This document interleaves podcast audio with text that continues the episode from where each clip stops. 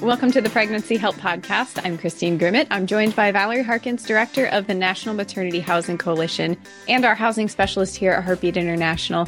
And we're talking about insurance today. So we invited Kirk Thomas from Johnson Witkemper Insurance to help answer some of those questions and to offer his expertise on the subject. Now, listeners may have come across this podcast episode because of the Heart and Home e newsletter that Heartbeat International publishes each month, or maybe you're a regular listener of the podcast but haven't yet subscribed to get those updates from Heart and Home. If you currently work or volunteer with a maternity home or you're interested in starting one, I would encourage you to click on the link in the show notes to subscribe to this free resource. And Valerie does a wonderful job of adding content each month that will help you and your organization stay on top of the world of pregnancy help specifically as it relates to maternity homes. Click the link below to subscribe today. So, Valerie and Kirk, thanks so much for being here. I'll turn things over to you. Thanks, Christine. I appreciate it. So I am excited and uh, thank you, Kirk, for joining us today. I uh, I appreciate it. We are going to be diving into a subject that I have been getting questions about uh, increasingly. Uh, it seems like in the last year, but especially I want to say in the last four or five months, Kirk. And uh, the audience that we're talking to today, or those that seem to be asking me questions about this, uh, are, it's a pretty broad audience. It's comprised of maternity homes that have been in operation, or are currently in operation, uh, and they are maybe updating their programming and asking questions about what their insurance needs are. Um, and then we have some that are brand new to the world of maternity housing and they're like, ah, insurance probably sounds logically like something I should think about, but I have absolutely no idea what to think of or what to do. Um, so Kirk, that is what I want to dive into today with you. And I appreciate you, uh, letting us pick your brain on air. That's, yeah. That's cool. Well, thank you, Valerie, and hello, everyone. Uh, again, I'm Kirk Thomas with Johnson Witkemper, and uh, just brief a little, little, bit about me. I I probably insure about 400 pregnancy care centers. I probably have about 50, 60 of those that have maternity homes along with the uh, the pregnancy care center. So um, we our our mission, uh, our our mission and my mission is to protect you so you can protect life. So um, I'm I'm excited to get into what the uh, what what the requirements are from an insurance standpoint, and you know also maybe take talk about some of the things that you don't look at besides insurance that you need to be prepared for um, when you take on a maternity house. I appreciate it. Okay, so Kirk, let's let's just start at the beginning. Okay, what are what are the different types of insurance coverages that homes need to know about and be thinking of? Is it all the same? Are there kind of different categories? Yeah, and I know um, for you, for all of you who have opened a maternity house, and those that are considering opening a maternity house, you know, the first thing you're thinking about is how do I get, you know, um, my clients, you know, a roof over their heads. You know, I mean, in that case, but um, there are some considerations as far as insurance that you need to take a look at, and the the types of insurance that that I like to say that you should look at is protecting your assets and and your assets are your physical assets, your building, your property, um, and then also your people assets. You know, I mean, your employees, uh, your volunteers, and then also your board members that um, sit over the top. You sit on top or sit on your board and make the decisions for for your organizations. Um, so pretty much how that is is property insurance, um, liability insurance, um, you know, directors and officers insurance. Um, those are the th- things that you need to consider when you're um, thinking about or you have a maternity house um, that you're operating. Okay, so that that's very helpful. Now, with what you're talking about, I, I just want to cover. Does that also apply in the same way to maternity homes?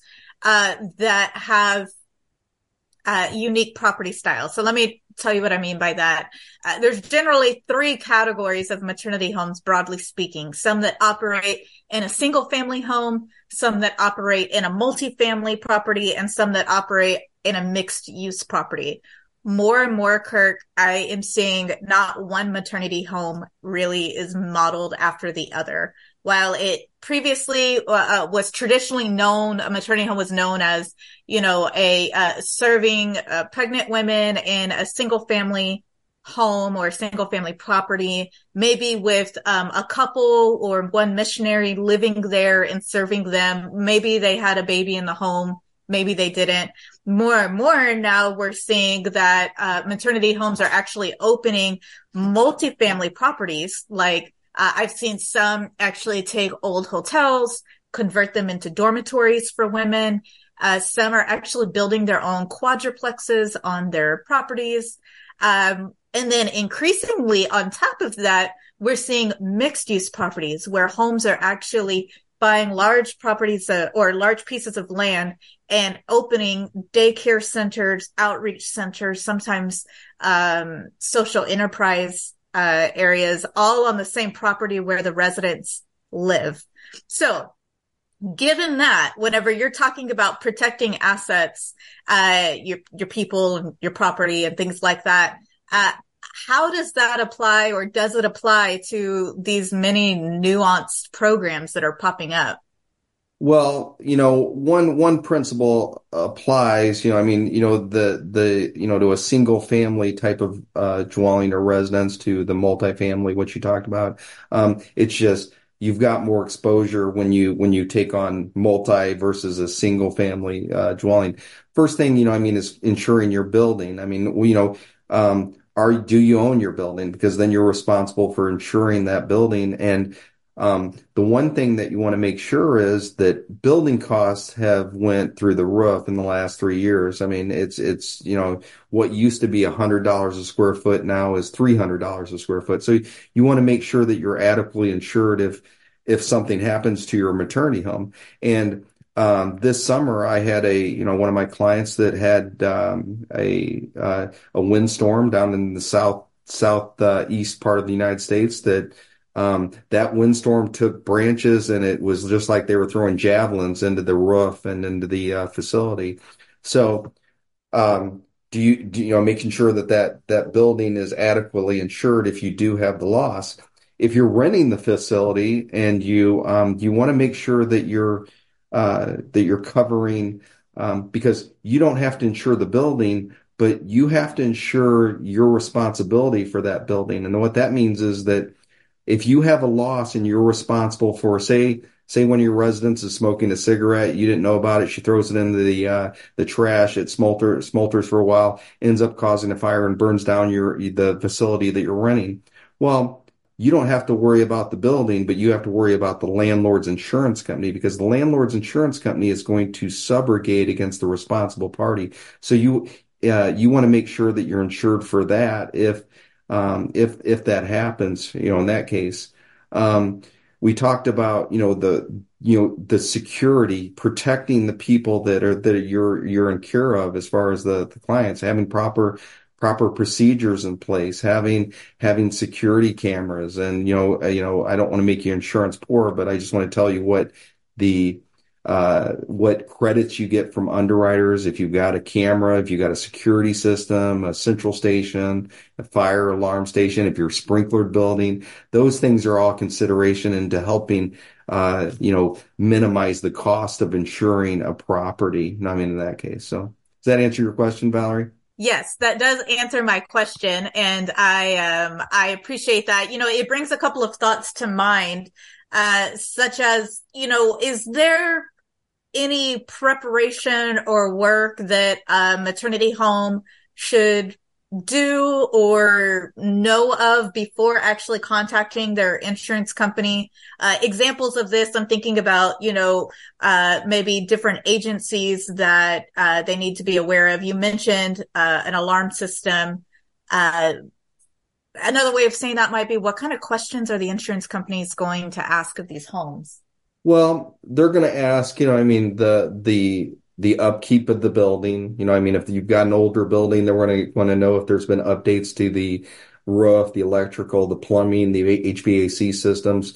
It's very hard to insure older buildings now that have not had updates to the roof because, you know, uh, that you know you're you're not insu- you're not insuring them. You're just sort of giving, you know, it, it's because we we're not, you know, insurance companies are not in the business of insuring wear and tear, just something that's going to happen, you know, because a roof went bad. It's 30, 40 years old and you know, it's going to, you know, it's going to, you know, leak here in, in a minute. So making sure that all those different things are, are in place, um, the security that you have on your residence, the, um, you know, the the vetting process that you have for your residents. And that's that's not only an insurance thing that's also you know making sure that you can you know you protect your uh, your your organization from any type of liability. And when you set a plan that's the you know i mean again we talked about you're you're you're excited you're about getting the you know in in and it's frantic trying to get everything together um, for a uh, you know getting you you know a roof over your clients' heads, and that that's your primary goal. But you want to have a plan in place before you have a loss or before something happens in that case because you don't want to try to try to come up with that plan while you're going through the process and i know in my experience a lot of you know a lot of organizations they don't have that plan and process before and then they have to try to figure it out when when they're at a crisis point. So it's very very important to take a look at what your what's your business continuation plan you know i mean for the for the for the residential facility. Any uh any suggestions about what homes should be considering when they're making that plan?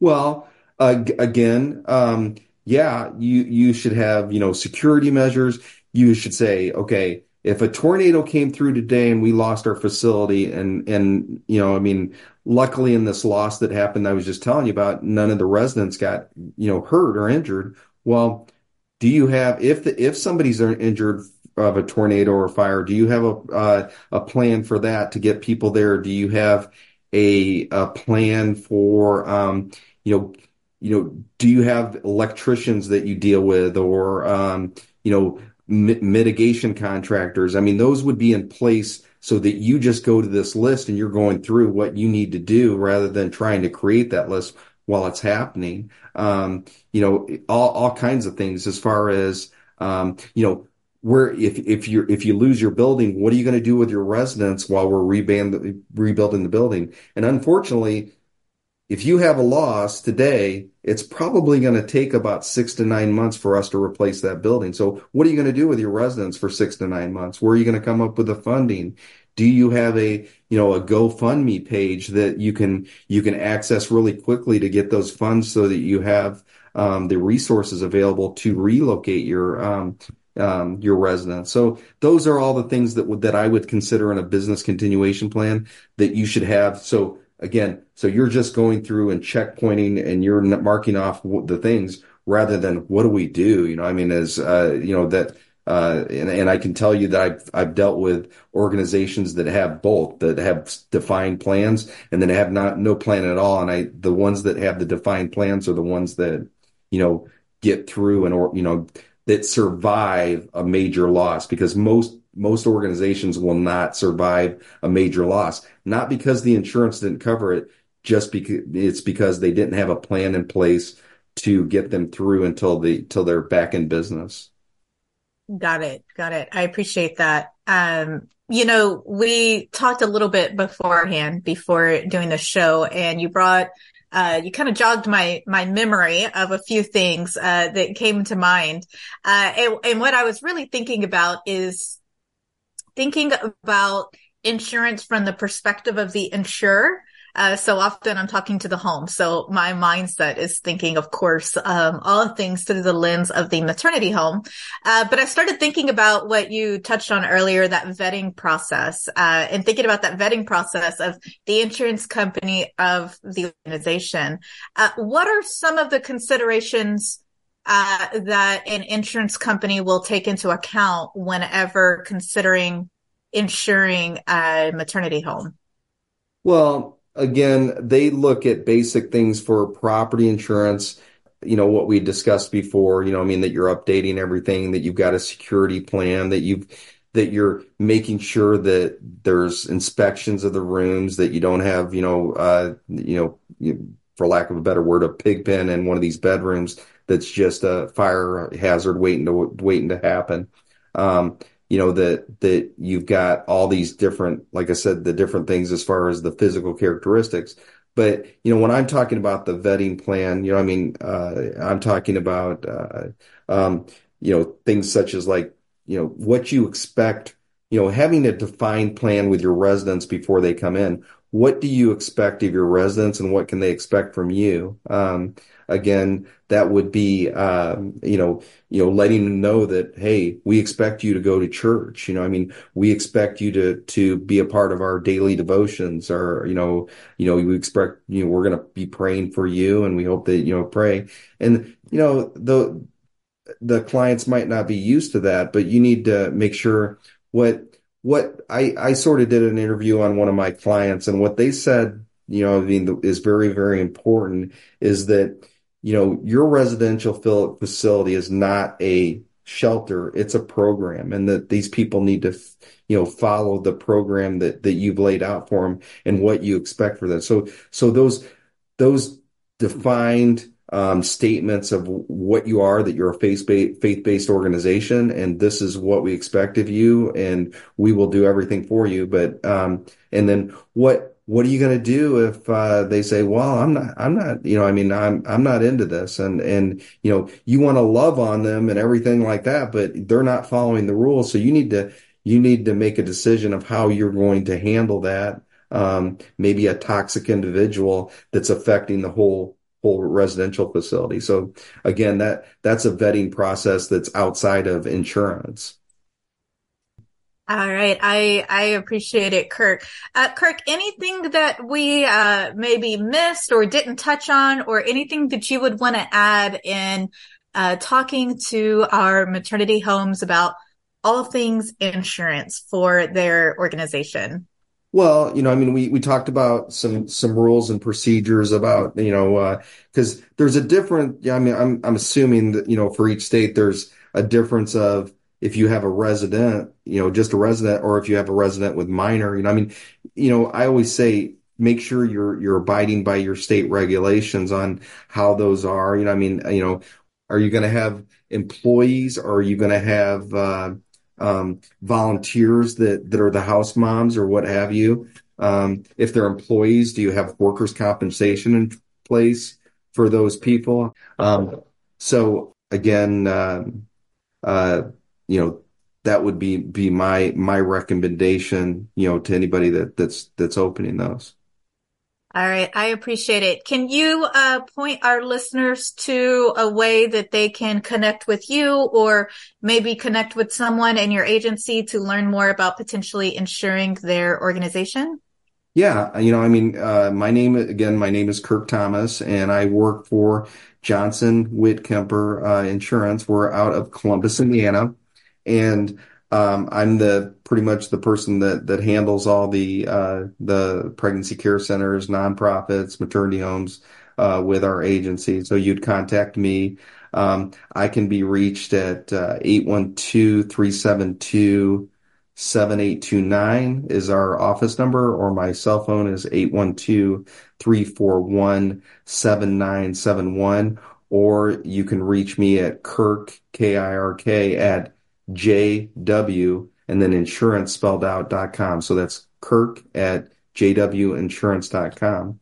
Um, you know, we, you know, at least, uh, we can give you some advice as to, um, what you're going to go through or, or, you know, I mean, as far as the insurance and try to find a carrier that's competitive, but also offers the coverages that you need to protect those physical and, uh, people assets. Perfect. We uh, appreciate it, Kirk. I expect to be sending people your way as this has become at least a weekly conversation on, on our end of things with, uh, with our maternity home. So we, uh, we certainly appreciate it. And thank you for your time. Uh, I so appreciate you sharing all of your thoughts and info. I learned some things myself today. So, mm. well, I, you know, again, Valerie, I appreciate you giving me this opportunity, Christine, um, and uh, Heartbeat International. It's such a great organization. Um, you know, you've got you've got definitely got a fan with our agency about you know about doing so that so keep up the good work and hopefully we can help you in your mission of doing what you do all right. Well, Valerie and Kirk, thank you so much for your time and shedding a little bit of light on insurance for maternity homes. I'm sure you've answered a lot of questions for our listeners. And, um, you know, if you're listening to this and this was helpful for you, I would encourage you to send this to uh, a friend who's in ministry and maybe has some of these same questions and we can help each other out with those. Um, and of course, subscribe to the Pregnancy Help podcast. And that's a way for you to continue to get these updates. And we'll keep you looped in on all things affecting the work of the Pregnancy Help movement. So, with that, we wish everyone a great rest of your day. And thanks for listening to this episode of the Pregnancy Help podcast.